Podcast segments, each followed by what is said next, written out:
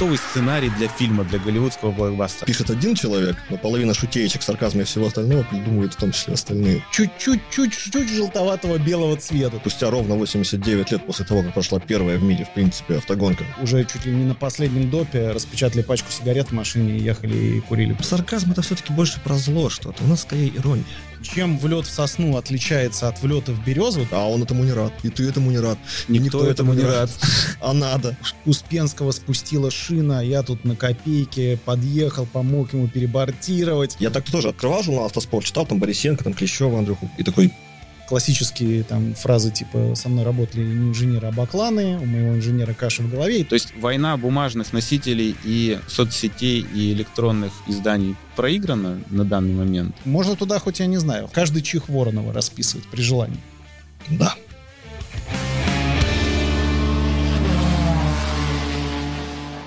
Всем привет, друзья! С вами очередной выпуск э, подкаста «Ралли Гид». Напоминаю, это подкаст про ралли, про автоспорт, где мы встречаемся с интересными людьми и общаемся на интересные темы. Меня зовут Ярослав Федоров, и сегодня выпуск посвящен автоспортивной журналистике. Поэтому у нас в гостях два представителя этой профессии. А Главный и, по сути, единственный редактор сайта и телеграм-канала rallyzona.ru, как мы видим по футболке представителем спорт еще, Антон Костин, и медиа-менеджер программы развития российского автоспорта SMP Racing Кирилл Качнов. Оба лучшие в своем роде, по сути, поэтому также работают на АСМГ. Антон пишет вот эти вот лонгриды, и сейчас он ну, в творческом отпуске, как в творческом. В общем, он ездил домой, вернулся, занимается сайтом. В это время пальму первенства по сайту перехватил Кирилл, и Кирилл как раз-таки ведет гонки. Вот все вот эти вот подробные, многочисленные быстрые карапули э, в соцсетях, которые все положительно отмечают, это заслуга Кирилла. Они позволяют дистанционно, очень оперативно и интересно следить за гонкой. Большое спасибо, что пришли. Надеюсь, сегодня мы прольем свет на то, как освещать российское ралли, как делать это качественно, что нужно для того, чтобы ситуация изменилась в лучшую сторону. В общем, если говорить про Антона, от себя уже могу добавить, да, то портал Ралли Зона, на который обязательно нужно подписаться, ссылку мы вам оставим в описании. Это единственный ресурс, наверное, который я потребляю. И у Антона, безусловно, есть свой стиль, сарказм, который, ну, положительно влияет на повествование материала. Поэтому, если вы еще не подписаны, обязательно подпишитесь. Ну, про Кирилла я сказал, это человек, благодаря которому, в принципе, сейчас можно интересно следить за российским ралли. Так, э, ребята, прежде всего давайте поговорим о том, как в вашей жизни появился автоспорт. Не касательно того, что вы начали о нем писать, а в принципе вот эта дисциплина, почему она вас привлекла, когда она впервые привлекла ваше внимание. Антон. Самый сложный вопрос сходу, да? Ну, смотри, я родился 22 июля, так вот, знаешь, издалека начнем, как Так. бы спустя ровно 89 лет после того, как прошла первая в мире, в принципе, автогонка. Вот, какая-то там была в Париже, там между Парижем и чем-то еще такой, знаешь, прообраз ралли тоже, там, на регулярность движения.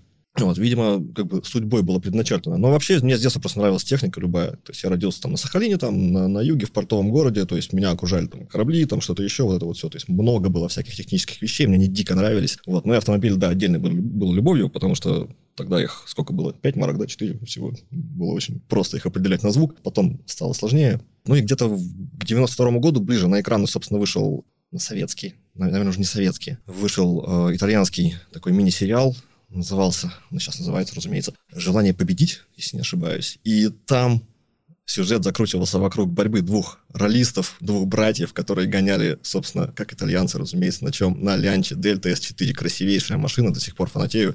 И вот я тогда увидел, как вот, вот она валит там по, по обычной дороге, там почему-то их двое. Мне это дико понравилось, мне это запало в душу. Потом была передача «Хрона», как бы, если кто помнит, там, спасибо Алексею Львовичу и его товарищам. А, Ну и как-то с тех пор потихонечку, потихонечку, именно вот всегда там, если там свежий там номер журнала «Автомотоспорт» был такой, а, что за рулем там что-то писали, прям обязательно искалось в первую очередь автоспортивное, спортивный раздел, именно ралли. То есть тут даже Формула-1 как-то, ну, уже не то. Вот. И постепенно-постепенно начал общаться там с ребятами, там, ну и вот при- пришел сюда.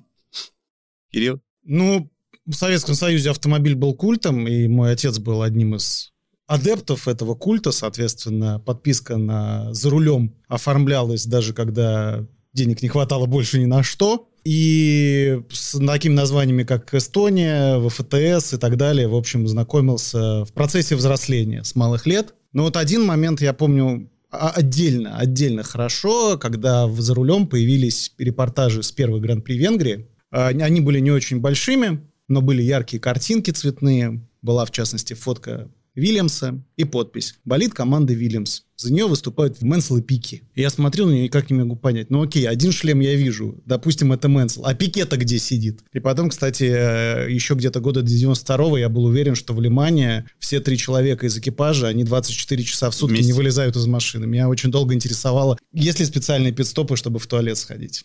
Ну, как в КамАЗе. Но Кирилл больше все-таки изначально к кольцу и ралли, ну, достаточно недавно появилось в твоей жизни, да? Не-не, это практически было параллельно. Где-то первая поездка на Невское кольцо и первая поездка на ралли Санкт-Петербург, э, они были примерно в один год. Э, то есть я еще помню, я не знаю, насколько давно маршрут Санкт-Петербурга недавно прошедшего вот сместился туда куда-то в Приозерск, чуть ли не в Карелию. Я был еще вот на этих классических допах типа роллер, Лесговта, угу у меня как-то вообще ралли с вредных привычек началось, потому что первая точка просмотра была «Пьяная поляна», не помню, на каком именно допе это было, роллер или лесговта. А первая цитата, запавшая в голову, тогда Никоненко выиграл гонку, и у него была очень такая уверенная победа, и он сказал, что уже чуть ли не на последнем допе распечатали пачку сигарет в машине и ехали и курили по Курить. пути. И вот это пер первая цитата, которую лично мне сказал гонщик, которая мне отложилась в голове. А про подписку прозвучало для, для молодых наших зрителей. Я хочу сообщить, что раньше были бумажные издания, надо было оформлять подписку. Почтальон приносил там раз в месяц или с какой периодичностью выходил журнал,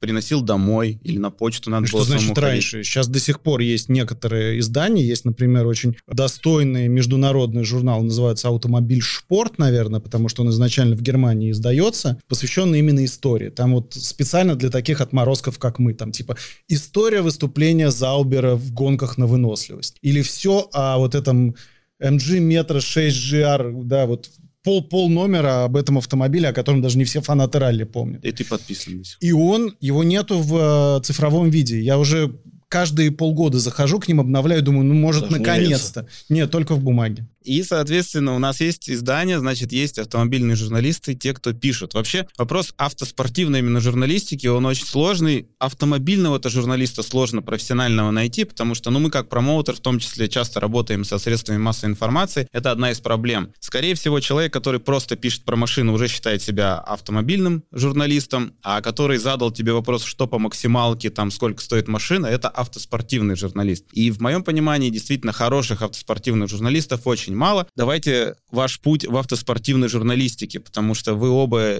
в нескольких изданиях работали. Вот некую хронологию коротко расскажи, Антон. Хронологию. Сейчас нужно вспомнить.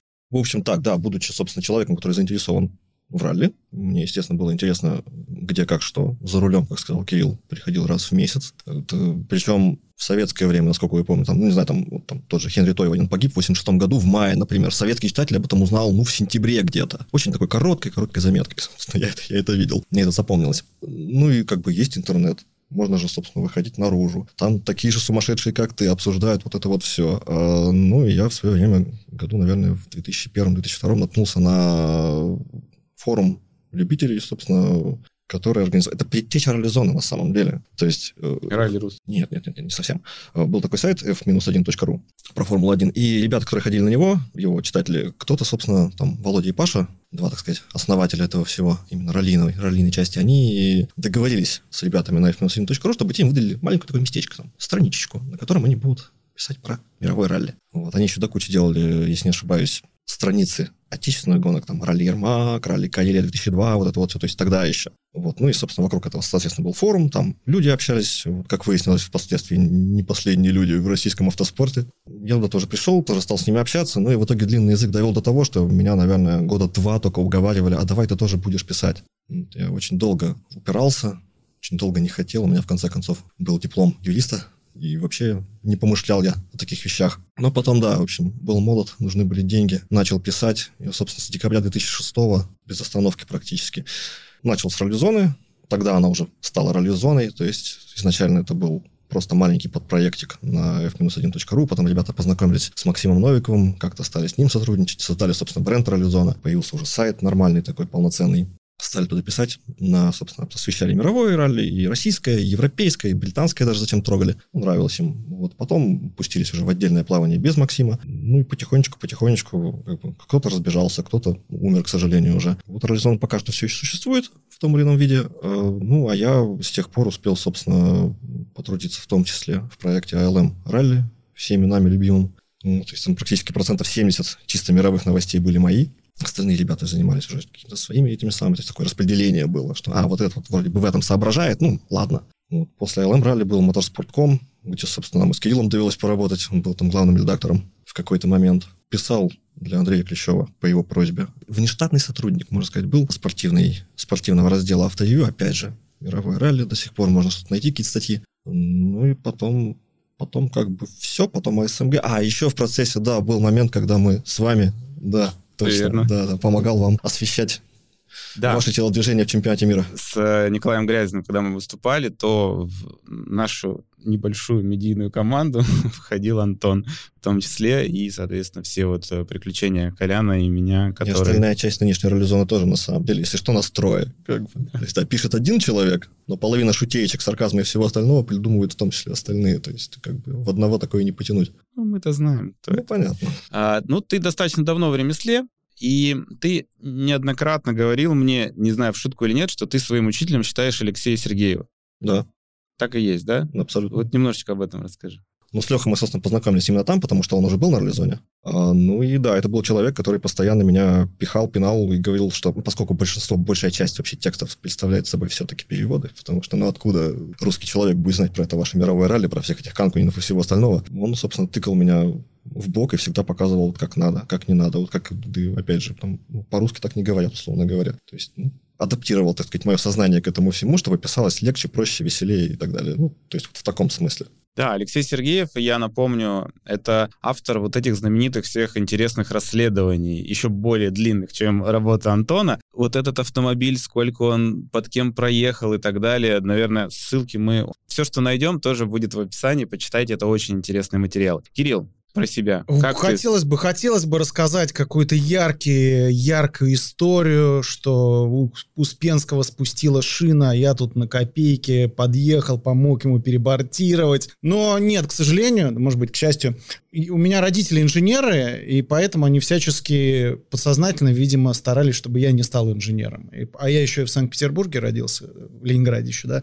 Поэтому в моей жизни было много библиотек, кружков археологии, э, посещения Эрмитажа каждую неделю и так далее. И так получилось, что я, ну, не знаю, с какого-то еще с почти несознательного возраста писал, писал и писал. То есть я там в детском саду писал какие-то сказки вот такого этого кегля буквами. Потом в школе издавал какую-то газету, причем не стенгазету, ибо считал это ниже своего достоинства. Это типа коммунистическая такая практика. А несколько экземпляров через копирочку на печатной машинке марки Continental, как сейчас помню. Вот. И тогда как-то, наверное, все это проще было, потому что Тогда электронной почты не было, а, соответственно, не, не было папки спам. И было гораздо больше шансов, что твое написанное от руки или напечатанное на печатной машинке письмо прочитают. И в какой-то момент, когда я понял, что гонки это здорово, а писать о них тоже почему бы нет, я просто тупо стал э, писать письма в разные э, газеты там и журналы, начиная с какого-то лока... с какой-то локальной газеты спортивная, которая просто называлась вот так вот, а, и заканчивая автомотоспортом, и как-то постепенно понеслось. Вот человек прям хотел, понимаешь? Прям хотел. Я так тоже открывал журнал «Автоспорт», читал там Борисенко, там Клещева, Андрюху, еще один учитель, между прочим. И такой, да, вот бы так же писать. Ну, а потом, собственно, Клещев пригласил туда, сюда, ну и терпи. Сам хотел. Так, давайте о вот актуальных изданиях на данный момент. Немножечко подробнее про Рализону. Я так понимаю, что она сейчас существует в основном на донаты подписчиков. Ну, с некоторых пор, да, меня уговорили. Я, я просто дико этого стесняюсь. Это, я, это, я это называю попрошайничеством. Это не так. Я повторюсь, это скромность Антона, потому что ресурс, на который нужно подписаться, если вы еще этого не сделаны, он и большое количество информации дает о мировом ралли, и онлайн, вот как Кирилл освещает чемпионат России, так Антон освещает а, чемпионат мира по ралли. Очень удобно, и повторюсь, вот за этот стиль саркастический, ну, тоже, мне кажется, надо поощрять автора, который, собственно, ну, просто вот сам сарказм, все это дело Сарказм это все-таки больше про зло что-то. У нас скорее ирония. Как считаешь? Назвать Антон? Ярослава Федорова коротко стриженным человеком, как бы, это все-таки не сарказм. Это ирония? Кажется, это ирония. А как сейчас положение дел вообще? Сколько подписчиков? Слушай, с утра было 2700, это 2707, это на 2700 человек больше, чем планировалось изначально. Вот, предполагалось, что будет читать, э, собственно, человек, который меня об этом попросил в свое время, завести телеграм-канал. Вот, э, двое моих друзей, как бы, и там парочка бывших. Ну, как-то вот... Парочка как, бывших? Ну, бывших друзей в том числе. А. Ну, как-то вот так получилось, что теперь уже 2700, и я даже не знаю, что с ним делать. Ну, то есть Это сейчас, живые люди, просто понимаешь, им зачем-то это надо. сейчас сайт и телеграм-канал. Да. Ну, я надеюсь, что Как бы все, подписчиков все в телеграм-канал не пихнешь, поэтому сайт тоже все-таки нужен. лонгриды Что-нибудь длинное, да. Я надеюсь, что подписчиков мы накидаем. Кирилл, сейчас, кроме АСМГ. Ну, на самом деле, я сейчас-то на стороне Врага? клиента, как говорится, да, наоборот, наоборот. И с одной, это с одной стороны позитивный момент, что такая программа существует. Единственное, конечно, жалость, что не представлена в ралли. А, это хороший момент, потому что э, СМП Racing же занимается и поддержкой молодых гонщиков, и организацией соревнований, и строительством гоночных автомобилей и так далее, и так далее. А, но, с другой стороны, нюанс в том, если я как раз избежал перечисления как Антон, вот всех мест, где я работал, потому что... Я, э, я не все перечислил. Я да. еще строителем был, плитку клал, мне там много Потому что было. если, если бы я стал перечислять, их было бы очень много. И даже без учета того, что у меня такая зигзагообразная траектория в, в, в работе, я то занимался автоспортом, то уходил куда-то в общеполитические, там, потребительские, чуть ли не женские журналы и так далее. Потом возвращался. Это, кстати, очень помогает, с моей точки зрения, потому что если ты занимаешься вот только, только своей узкой темой, очень легко вот сесть в какую-то траншею и перестать адекватно воспринимать там медийный рынок, действительность и так далее. Но то, что я работал даже в рамках автоспорта в большом количестве проектов, как раз немного печальный факт. Не потому, что меня же постоянно туда мотало, и мне быстро надоедало в, хороших, в хорошем офисе сидеть и писать о гонках, а потому что просто очень многие проекты, включая моторспорт, как помянуты, они сравнительно недолго живут. То есть они в какой-то момент возникают. То есть лучшее время, которое автоспортивный журналист проводит в каком-либо проекте, это, как правило, первые полгода после его открытия. Потому что потом все начинает постепенно, постепенно, постепенно скукоживаться. Ну, SMP Racing это очень интересная вообще вещь, на которую мы очень часто смотрим, потому что то, что вы делаете в кольце, конечно, является эталоном во многих вопросах, которые мы пытаемся перенести, в том числе в классическое ралли, поэтому отдельное спасибо за то, что вы делаете, в принципе, для автоспорта и для кольца в частности.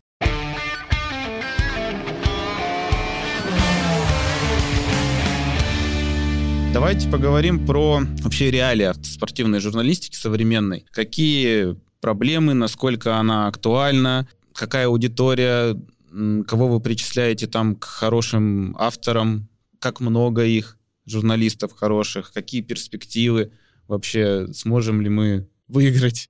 Я даже не знаю, слушай, это... А пока Антон думает, Кирилл Да не, ну, всегда понят- есть что сказать. Понятно, что э, нужно разделить просто эту сферу на две больших неравных части, так скажем. Потому что есть Формула-1 и есть все остальное. Ну, как бы И- да, пишут в любой- основном про Формулу-1, потому что читают в основном все-таки ее. И вот все остальное, оно уже прям сильно отстает. Вот прям сильно. Но это связано с тем, что в том числе только она показывается по телевизору у нас. В том числе... Да не, ну да. просто это в- и даже в мире более чем заметное событие. Там не будем сейчас перечислять, что оно входит там, в тройку самых значимых спортивных и так далее. Ну, это объективный факт, да. И то есть, ну, как бы получается, что вообще человек, который занимается не автоспортом даже, а российским автоспортом, это изначально человек-жертва такой, да. Потому что, ну, я не знаю, сравним с футболом.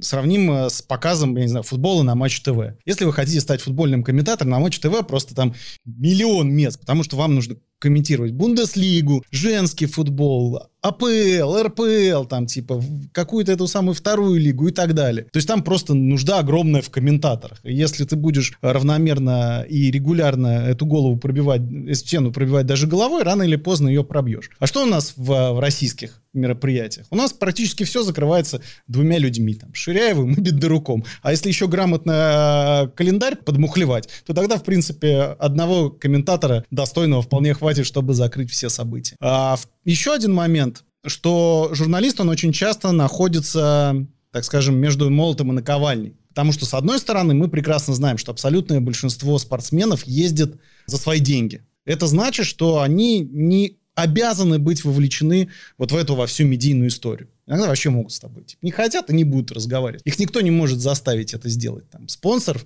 у них спонсора нету, да, и так далее. А с другой стороны, у тебя есть э, клиенты в лице э, читателей. И читатели тебе задают не пониженные стандарты, а высокие стандарты. А поскольку большинство этих читателей, они как бы неравнодушны, и очень многие сам, сами знают, то у них стандарты типа еще, может быть, даже выше, чем у среднестатистического человека, который смотрит тот же футбол по Матч ТВ. Не то чтобы это является большой трагедией, но каждый человек, который берется за это, он вот силу, в силу своей, в силу своей любви к автоспорту, от которой уже не избавиться, он попадает в такое вот непростое состояние. Да, и аудитория все-таки достаточно узкая. Как вот нам, например, расширить аудиторию? Мы все-таки так, говорим... Так, настолько по адресу вопрос, Про что я не знаю. Да, Да, слушай, ну это все просто. Ну перестать думать о голах, очках, секундах и начинать больше рассказывать о том, что ты испытываешь, когда влетаешь в сосну. Жизнь, Чем эмоции. влет в сосну отличается от влета в березу, вот меня это больше всего интересует. Но для Вот это- этого нужно, чтобы и гонщики тоже на встрече сошли, чтобы они Конечно, разговаривали. А далеко конечно. не все хотят. Вот, у меня был это один В из чемпионате следующих... мира, например, их заставляют. Они обязаны это делать. Я подтверждаю. Там это, Хотя, хотя им это тоже не надо, на самом это деле. условия игры, да. Да. Кирилл начал об этом, это был один из моих вопросов. Вот работа в поле, грубо говоря, назовем это так, да, когда надо взять интервью, а, например, у пилота на финише спецучастка. Это самое яркое всегда, потому что это эмоции, и они не всегда положительные, не всегда, опять же, по себе знаю, по своему пилоту, не всегда пилот хочет э, в случае, там, если он проиграл гонку, проколол колесо, что-то он, ну, у него негативные эмоции, он не всегда рад микрофону, который в него тычет на финише, но именно это в итоге нужно конечному потребителю в виде болельщика, потому что они в том числе пришли за эмоциями. И им Так мы числе... тоже не всегда рады ему тыкать. Там, я не знаю, если мы на трассе ралли Ипр, я с гораздо большим удовольствием, чем тыкать кому-то в лицо микрофон, возьму этот их знаменитый хот-дог, вот эту маленькую бутылочку пива Юпильяна, специально там 0,2 такая продается, да, это у меня вот самые яркие впечатления, мне кажется, от ралли. И хот-дог обязательно нужен не с жареным луком, а со свеженьким. И сяду и буду смотреть, как они там в канаву Да, укладываются, ты да. предлагаешь просто вот кому-то там лезть в кабину, как бы, типа, с микрофоном, опять же, а он этому не рад, и ты этому не рад, и никто, этому не рад.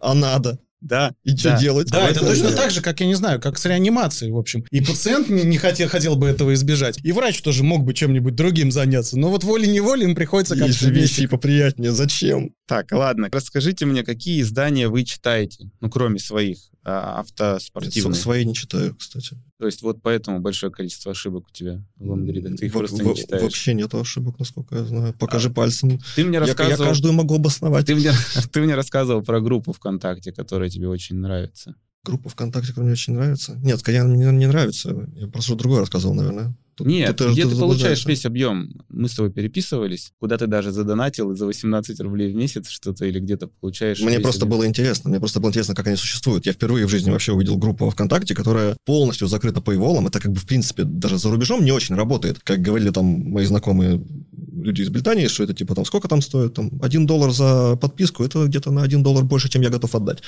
То есть, ну, люди просто так не хотят расставаться с деньгами, даже ради того, что им нравится иногда. Ну, то есть- Особенно, если это можно найти бесплатно. А ты читаешь... А мне стало интересно, как они живут, вот эти ребята конкретно во ВКонтактике. Я, да, там был там, 50 рублей, по-моему, в месяц, что-то такое. Я зашел, первым делом я увидел там э, статьи с ролизоной, такой, ну, понятно. А, вот так Ну, вот. то есть.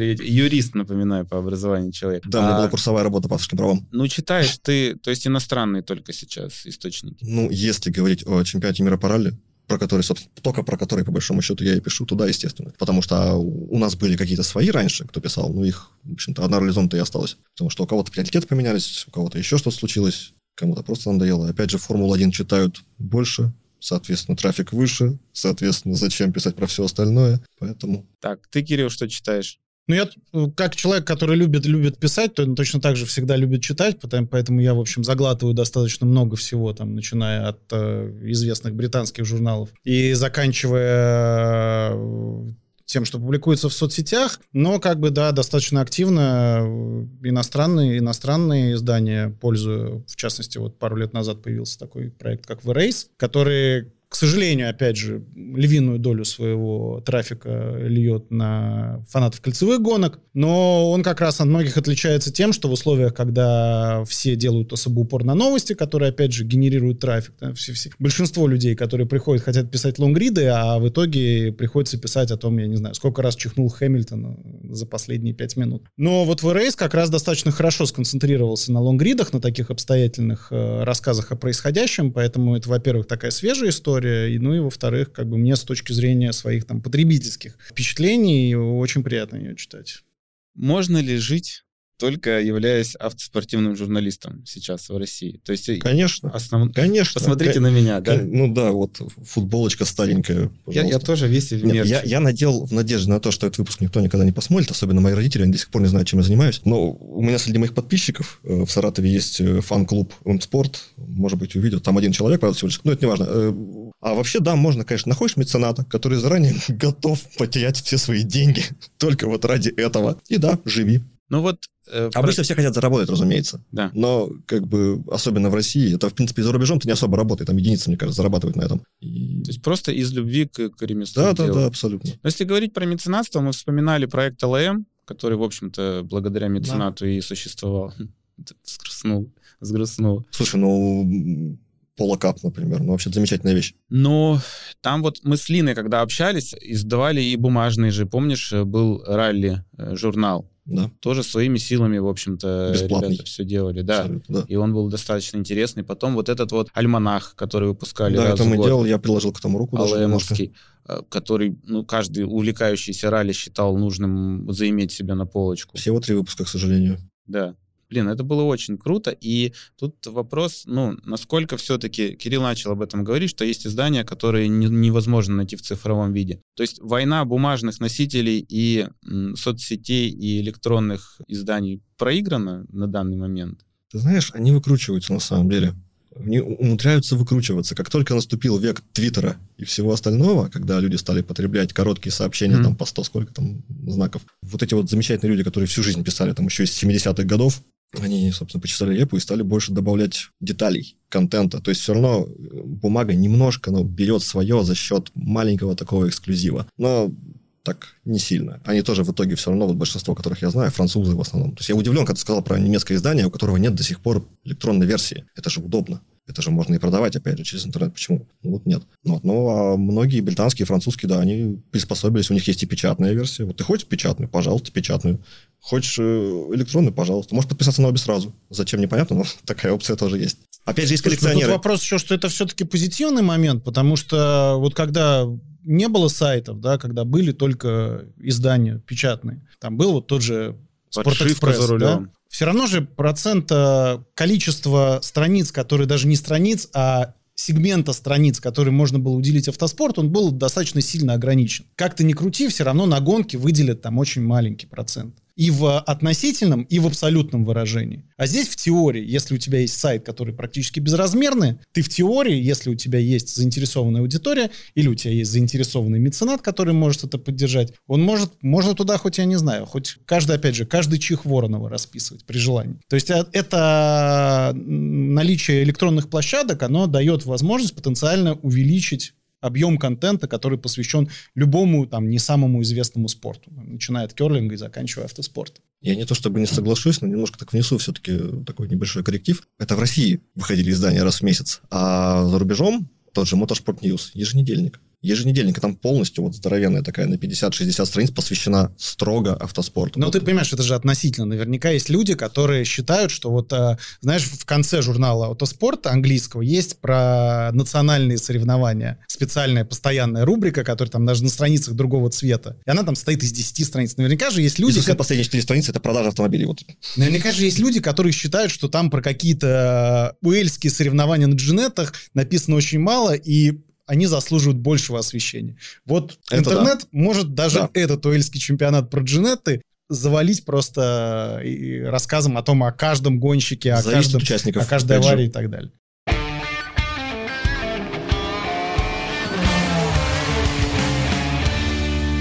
Вопрос, который я хотел бы с вами обсудить, это желтая пресса. То есть, ну, если говорить про прессу, здравствуйте, если говорить про прессу, то мы привыкли, что есть термин «желтая пресса», и во многом это часто самое... Ну, есть потребители такого контента, грубо говоря. Автоспорт для части болельщиков это прежде всего аварии, крэши и вот какие-то тоже такие подробности, которые, может быть, косвенно можно к этой желтой прессе отнести. Вообще практикуется такое или нет в автоспортивной журналистике, как это выглядит? Потому что, ну, я точно помню, что вот были новости про то, как на чемпионате мира пилоты друг другу команды мешают, там, когда очень своевременно появилась новость, что что-то улатывало какие-то нелады с девушкой и так далее и тому подобное. Короче, вот желтая пресса в автоспортивной журналистике? Есть она? Вполне себе. Финны очень любят, например, обсуждать личную жизнь гонщиков. Вообще классно. Кто кому что не заплатил, там, у кого проблемы с налоговой. Латвала, собственно, вообще всегда... У него, у, у него, да, то с личной жизнью проблемы, то с налоговой, то опять с личной, то с налоговой. Как-то связано все-таки. Вот, в принципе, вот у них это вполне себе в норме. Французы очень жестокие в этом плане, за что мне, кстати, нравится. То есть они задают самые неприятные вопросы прямо в лоб. Ты такого не ожидаешь, особенно сейчас, вот в нынешнее нетолерант, наоборот, толерантное время. Да, вполне себе. Но опять же, потребитель это кушает. То есть, да, им, то есть... им нравится. То, опять же, все зависит, мне кажется, от культуры э, читателя. Потому что вот у нас в стране так не принято, а у них наоборот. То есть вот у британцев, по-моему, если не ошибаюсь, они обязательно напишут, если кто-то заболел, с сэром Фрэнком такое было, они спокойно писали про пролежни, например. У нас, мне кажется, до такого не додумаются, но это как бы, ну, нехорошо все-таки, ну, ну, имейте совесть. А там нет, пожалуйста. Причем не, не просто там желтое издание, а именно вот, да, про профильное автоспортивное издание вот, спокойно описывает, что у него, где, откуда выпало. Вот в ситуации, когда мы боремся за потребителя, за читателя, это нормальный инструмент или все-таки с моральной точки Тут зрения не очень? больше вопрос от того, кто пишет, на самом деле. Я вот работал в Motorsport.com, да, сменилось при мне четыре главных редактора. Что я запомнил из всего этого, когда было чему научиться и что запомнить, это то, что у каждого главного редактора свой читатель. Вот он его видит вот таким, и, значит, него... команда пишет вот туда, вот такие вот новости. Или там материалы, как бы, ну, Приходит ну, новый главред, да, и читатель внезапно меняется. Внезапно вкусы читателей тоже меняются почему-то. Все зависит только от макушки главреда. То есть вот как он решил, так и будет. Как-то редакционная политика это называется. Перейдем к макушке. Я человек, который достаточно много времени провел в обычных средствах массовой информации. Да? Для меня то, что гонщики считают желтизной... Норма. Не, не, не, где-то такого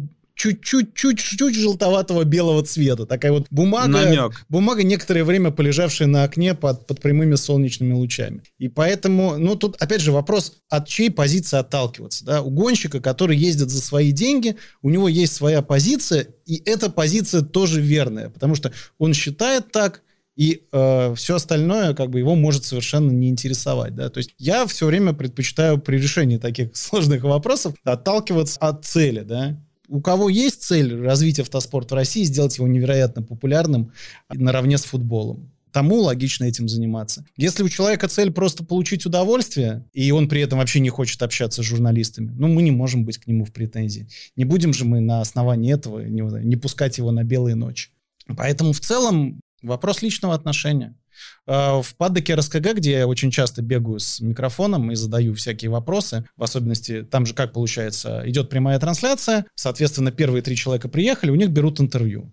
А если люди, я не знаю, завязали друг другу машины в узел, у них интервью не берут. Но это же самое интересное, как они их завязывают. Да?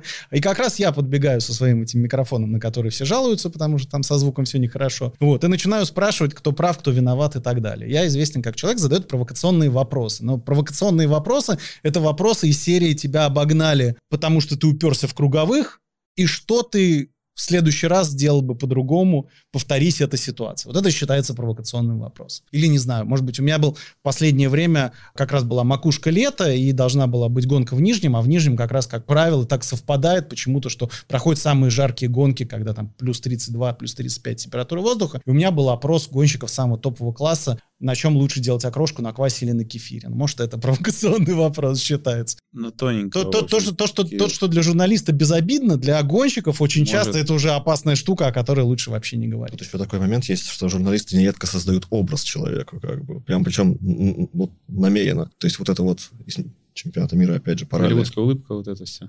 Голливудская мистер, улыбка. Ну, мистер, мистер Голливуд, ну, ты вообще знаешь историю происхождения? Настоящую. Вот мы с тобой обсуждали, да, я поэтому... Что как бы не потому, что улыбка, а потому что он поехал по заданию своей родной команды куда-то там в США для какой-то, для календаря или для чего-то еще фотографировали на фоне, собственно, Голливуд. Там, там, с девчонками, там, с машиной, все, сфотался, вернулся обратно, там, собственно, на гонку на этап, а все уже знают, все его троллят просто. И обзывают его Голливудом. Ему сначала было обидно, а потом он, так а что? Ну, не самый плохой вариант. Да вообще-то, в принципе, неплохо. И все, и прицепился, привязался, опять журналисты разогнали, ура, замечательно. Самый такой яркий пример, это вот это вот противостояние Леба и Ажье. И все, они друг друга ненавидят, да что-то еще, там, вот это так как бы вся эта борьба, она реально происходила, по большому счету, там, ненависть вот эта вот лютейшая, по большому счету, на страницах, ну, из печатных и непечатных изданий. Потому что там сколько там был момент, когда Леп ушел, да, там, потом он вернулся на ралли Монте-Карло, и все ждали, что ну сейчас-то, сейчас-то будет, а они там чуть ли не в десна бахаются, ну, как два щеночка, которых разлучили в детстве, знаешь, обнимаются, там все нормально, друганы лучшие. У них и менеджер один был, медийный, ну, мало кто об этом знает. Или, например, тот же Ажье, который постоянно жалуется, жаловался на правила определения стартовой позиции. Человек, конечно, будет жаловаться.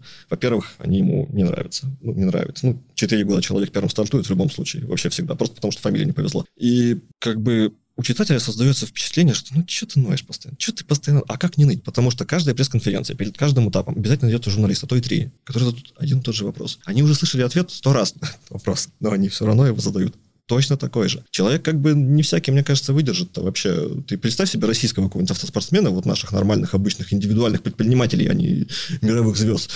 Ну, там до драки можно дойти, я так понимаю. Да-да, очень. Я вот подводил к тому, что у вас очень опасная профессия. Говорю, что Кирилл по тоненькой грани-то ходит с микрофончиком своим, с плохим звуком. Ну, мне кажется, сейчас-то более-менее спокойная ситуация. Это же все-таки не 90-е годы, да? Ну, ты приезжай на гонку. Микрофоны с тех пор вроде как бы лучше стали.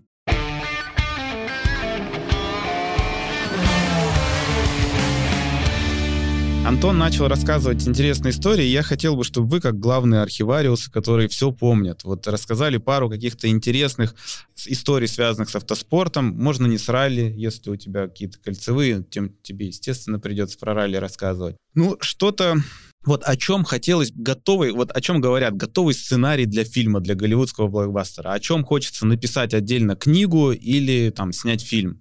Какая-то вот такая история, что-нибудь, что первое? Я, я сразу, можно стреляюсь о том, как Николай Грязин и Ярослав Федоров стали чемпионами мира.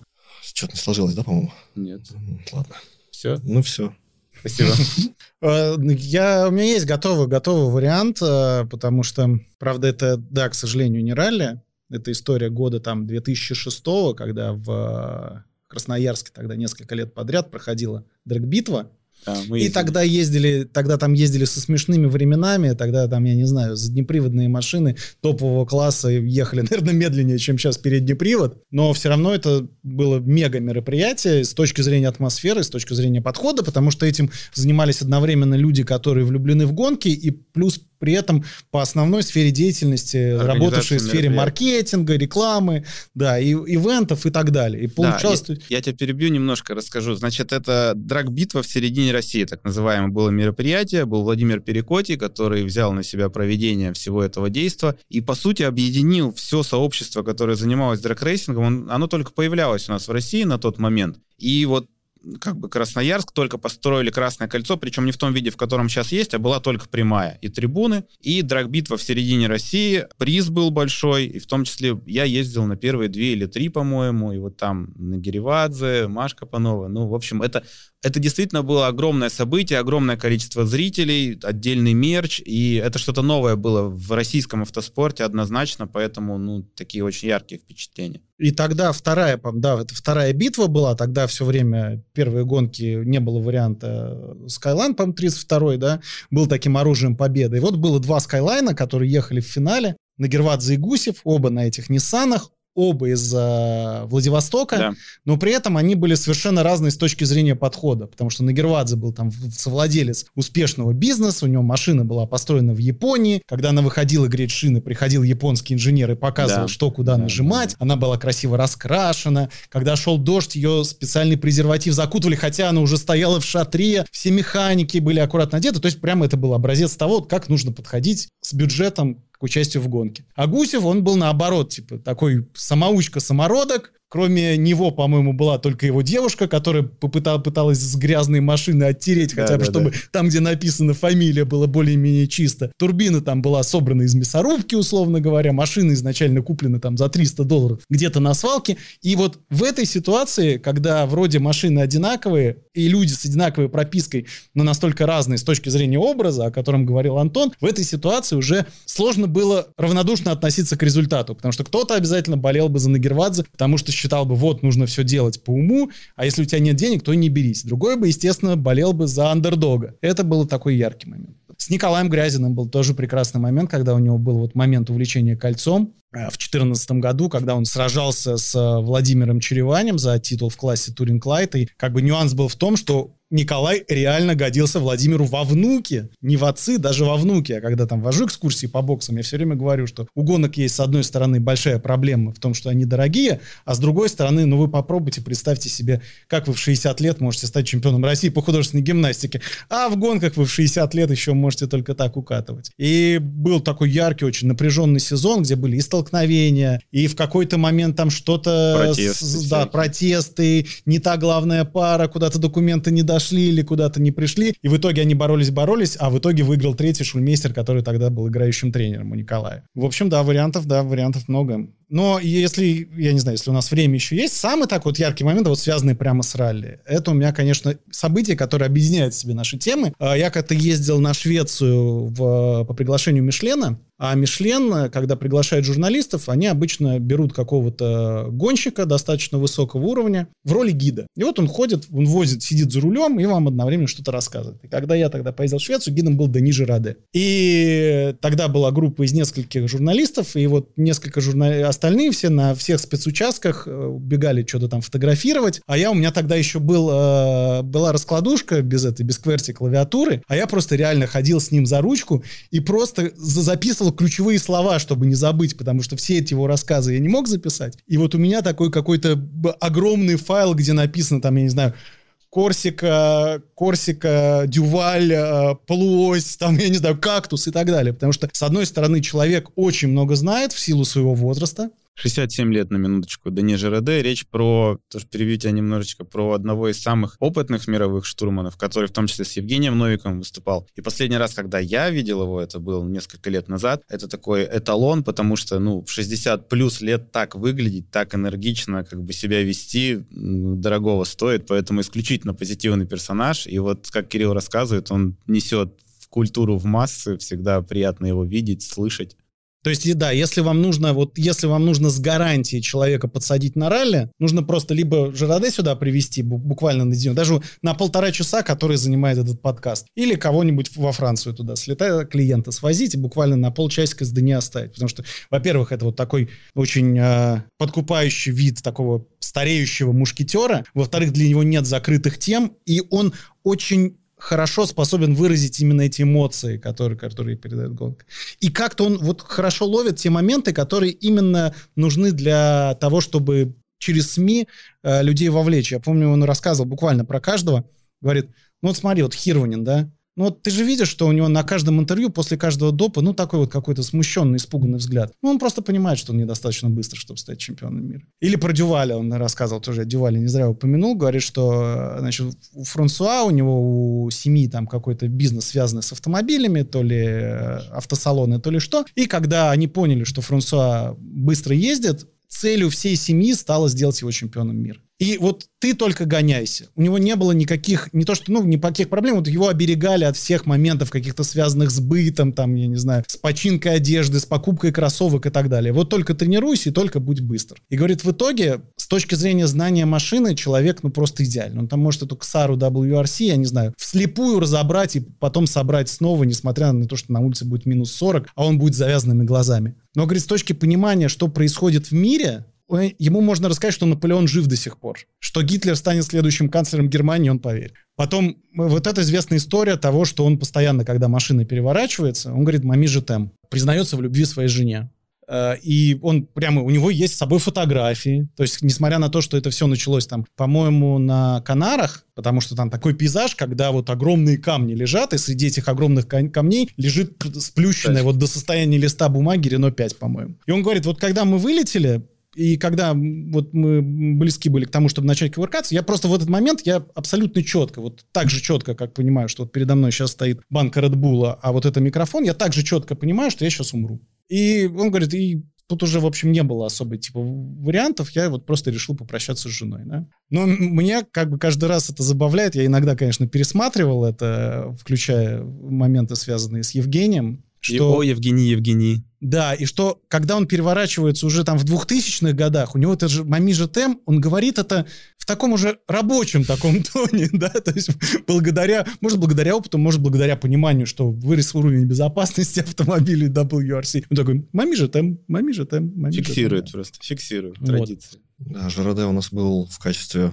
ну, поскольку он работал уже с LM, соответственно. И да, каждый месяц перед каждой гоночкой он э, специально для нас записывал какую-то историю, связанную с конкретным этапом чемпионата мира. Это все выходило на LM на русском языке. Прям присылал нам, собственно, рассказ, мы его благополучно переводили на русский язык и публиковали. А вообще, кстати, вот э, истории современников, скажем так, они чем хороши, они еще разнятся от персонажа к персонажу. То есть вот сейчас про Дюваля, например, было сказано. Я про Дюваля слышал нечто другое, в том числе от самого Дюваля, кстати, который говорил, что э, вот почему у меня не получилось, -то, ребят, почему? У меня семейный бизнес, потому что. Почему?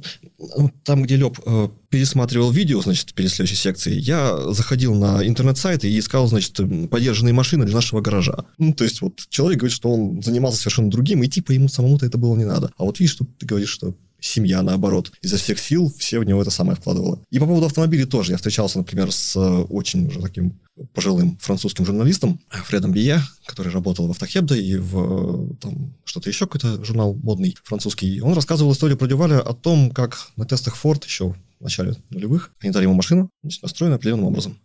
Мчи, промчал.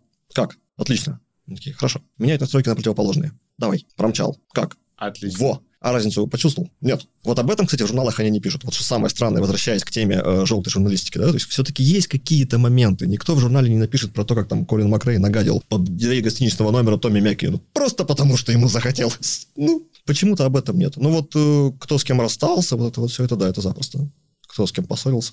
Слушай, ты опять сказал вот про интересные материалы, которые на LM выходили. А сейчас их можно где-то прочитать? Или все, ну, так как не существует? И... LM, да, по-моему, уже все. То есть, ну, разве что доставать его через э, веб-архив, если что-то сохранилось. Ну, может быть, на ралли-зоне сделать некую архивную... О, нет, это все-таки писалось для другого издания другими людьми. Это немножко... А возвращаясь к авторским правам. То, что авторские права просто не совсем уж красивые. И, и так ну, просто... пиратская деятельность сама по себе-то, в общем-то. Жалко столько материала.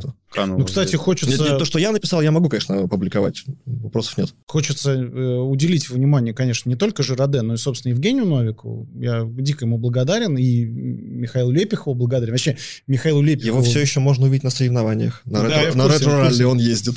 Вот, потому что тогда, когда был его пиковый сезон в чемпионате, я как раз э, работал в Спортэкспрессе и должен был описывать весь автоспорт, кроме Формулы-1. Соответственно, у меня было много времени, Прекрасно. и, собственно говоря, Евгений был главным героем всей этой истории. Э, вот, и здорово то, что тогда Евгений рассказывал охотно, много и, в общем, часто не стесняясь в выражениях. Классические там фразы типа «со мной работали не инженеры, а бакланы», «у моего инженера каша в голове» и так далее. И при этом вот никогда не прилетало там там со стороны того же Михаила просьба там типа прикрутить краник из-за того, что вы знаете, ну, сложные отношения с М-спорт и так далее. Хотя, опять же, у многих э, этот, э, эта сигнализация, как бы, этот датчик срабатывает задолго до того, как температура подходит к красной зоне. И поэтому получались очень достойные интервью. Я не говорю очень достойные материалы, потому что, как правило, это были именно интервью без особого там вмешательства с моей стороны. Очень достойные интервью. Я надеюсь, что какое-то количество людей, типа, они крали подтянули.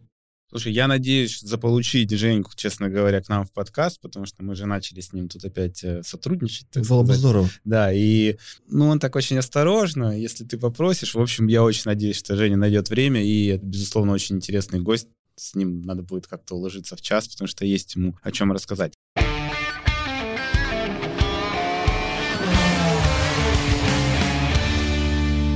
Давайте несколько советов начинающим автожурналистам. Вот есть люди, которые нас посмотрели, и у которых, может быть, есть какая-то литературная жилка, и им хочется писать, освещать. У нас много таких энтузиастов в российском ралли, которые... Да тот же Ковальчук, в конце концов, он пишет огромный. То есть есть же пилоты, а, которые а, Клим просто... Байков, да, со своим драйвом. Да, да, я про это и говорю. Есть пилоты, которые пишут большие интересные рассказы, и это тоже, ну, в какой-то мере спортивная журналистика. Так надо подтягивать их на СМГ, я считаю, делать колонки. Они уже были у нас, ну, частично в подкасте. В общем, ваши советы советы начинающим автоспортивным журналистам потенциально? Бросить это дело и найти работу. Я знал, что он так скажет. Кирилл, более вменяемый совет, может быть, да, на мой взгляд, э, понимать, да, Парфеновым, наверное, в этой, в этой сфере не станешь, да, всемирно известным, э, зарабатывающим миллионы и так далее. Но если есть желание, если есть увлеченность, то стучитесь без жалости куда угодно. И во многих случаях это сработает. То есть, типа, мест, немного вакансий, где можно заработать, там, я не знаю, 300 тысяч рублей, но мест, где можно приложить себя в первые там пару-тройку лет и хотя бы понять вообще, насколько это по кайфу или нет, оценить какие-то перспективы, их достаточно много. У нас, я не знаю, есть русские люди, которые в э, журнале там GP Magazine работают, э, и в, в том же V-Race и так далее, поэтому почему нет? В общем, я, я бы наоборот, я в противоход Антону сказал бы, не отбрасывайте отца, не бегите сразу на фондовый рынок, да, хотя бы там пар, пару лет поваритесь в нашей тусовке. Нет, ну если сравнивать с фондовым рынком, то да, лучше уж лучше к нам. Да. Более вероятность выше. А, мне казалось, что максимально эмоциональный материал автоспортивный журналист даст, когда его, если говорить про ралли, прокатят справа. Ты, по-моему, ни с кем не ездил пассажиром, да? У меня был шанс на ралли Япония, но я не успел. А есть вообще такое желание? Ну, в целом, да, почему нет? Я не знаю, я просто старый уже. Нет, я, просто я не знаю, там ни нагрузки. разу не озвучил желание. Не проблема тебя на тесты прокатить с кем-то из быстрых российских пилотов. То есть, мне кажется, это... С Артуром Мурадяном. С действительно быстрым российским пилотом. Да. Да нет, конечно, и с Артурчиком мы с удовольствием тебя позовем, прокатим. То есть, это не проблема, и мне кажется, это такой важный Я бы, да, я попробовал. Это, конечно, не WRC, я понимаю, Вот, тем более а если- ну... Да, если у тебя есть возможность выбрать любого пилота на любом автомобиле, хорошо, проехать любую гонку, что бы ты сказал, выбрал? Прям проехать гонку. Ну, предполагаем, что ты что-то можешь читать. Ну, или просто прокатиться. Хорошо, Слушай, у меня почему-то сразу э, Дима Горчаков почему-то сразу пришел в голову, не знаю. С Димкой Горчаком хочешь промчать что-нибудь? Абрау что-нибудь? Да, кстати, да. Да. Интересно. Более того, он предлагал в свое время. Да? Да. Интересный выбор. Так, Кирилл, Я бы с Джиджи Гали и то, что, ту, что подлиннее. Чтобы шли, по шлему получить. Да, от да, да, Джиджи, да, да, вот да, эта чтобы песня «Спектр бутылочка эмоций». полетала там с, рис- с риском. Подлиннее даже, не знаю, надо у Ярослава спрашивать. Сломать, сломать Когда он добрался до чемпионата мира и узнал, что там все сильно сложнее, длиннее и спать Длиннее. некогда. Ты, у тебя был опыт? Ты ездил с, э, в раллийной машине справа? Да, э, это было, по-моему, один единственный раз, году в 95-м. А У одной из питерских команд был раллийный 965-й «Запорожец» О, с э, мотором то ли от Toyota, то ли не помню от чего. А, да, это было очень-очень-очень мило весело. У меня, ну, плюс у меня, наверное, самый, э, все-таки самый-самый угарный момент это ВЛН, соревнования кольцевые, которые проходят на Нюрбургринге. Там есть один очень интересный и хороший для поклонников автоспорта нюанс. У них где-то перед гонкой, э, за день до гонки, проводится тренировка. Это полноценная боевая тренировка. То есть на нее едут, чтобы там настраивать машины, продолжать там... То есть это не шоу заезды. Но при этом ты можешь возить людей справа. И на ВЛН, когда у тебя на трассе, там, я не знаю, там под 100 машин, когда ты упираешься в диффузор какой-нибудь там ламбы, и тебе кажется, что он трехэтажный реально. Когда ты кажется, что у тебя между твоей машиной и поворотом осталось 10 сантиметров, и в эти 10 сантиметров вламывается Мерседес с вот такой вот по субъективным ощущениям мордой, это прямо в топ-3 моих ощущений за всю жизнь, включая секс. Класс. Так, ну я вас тогда обоих официально приглашаю на раллийные тесты. Мы найдем быстрого пилота, быстрый автомобиль, тер-пятую. да где же вы его найдете-то? При- Я найду. Есть, есть, у меня, есть у меня связи. Ребят, большое спасибо, что пришли к нам в подкаст. Напомню, Спасибо, что терпел. Антон Костин и Кирилл Качнов. Большое спасибо, что пишете про российское ралли. Нам очень это нужно. Вы тоже можете нам помочь. Подпишитесь, нажмите на колокольчик, расскажите друзьям, знакомым. С вами был подкаст «Ралли Гид». Увидимся.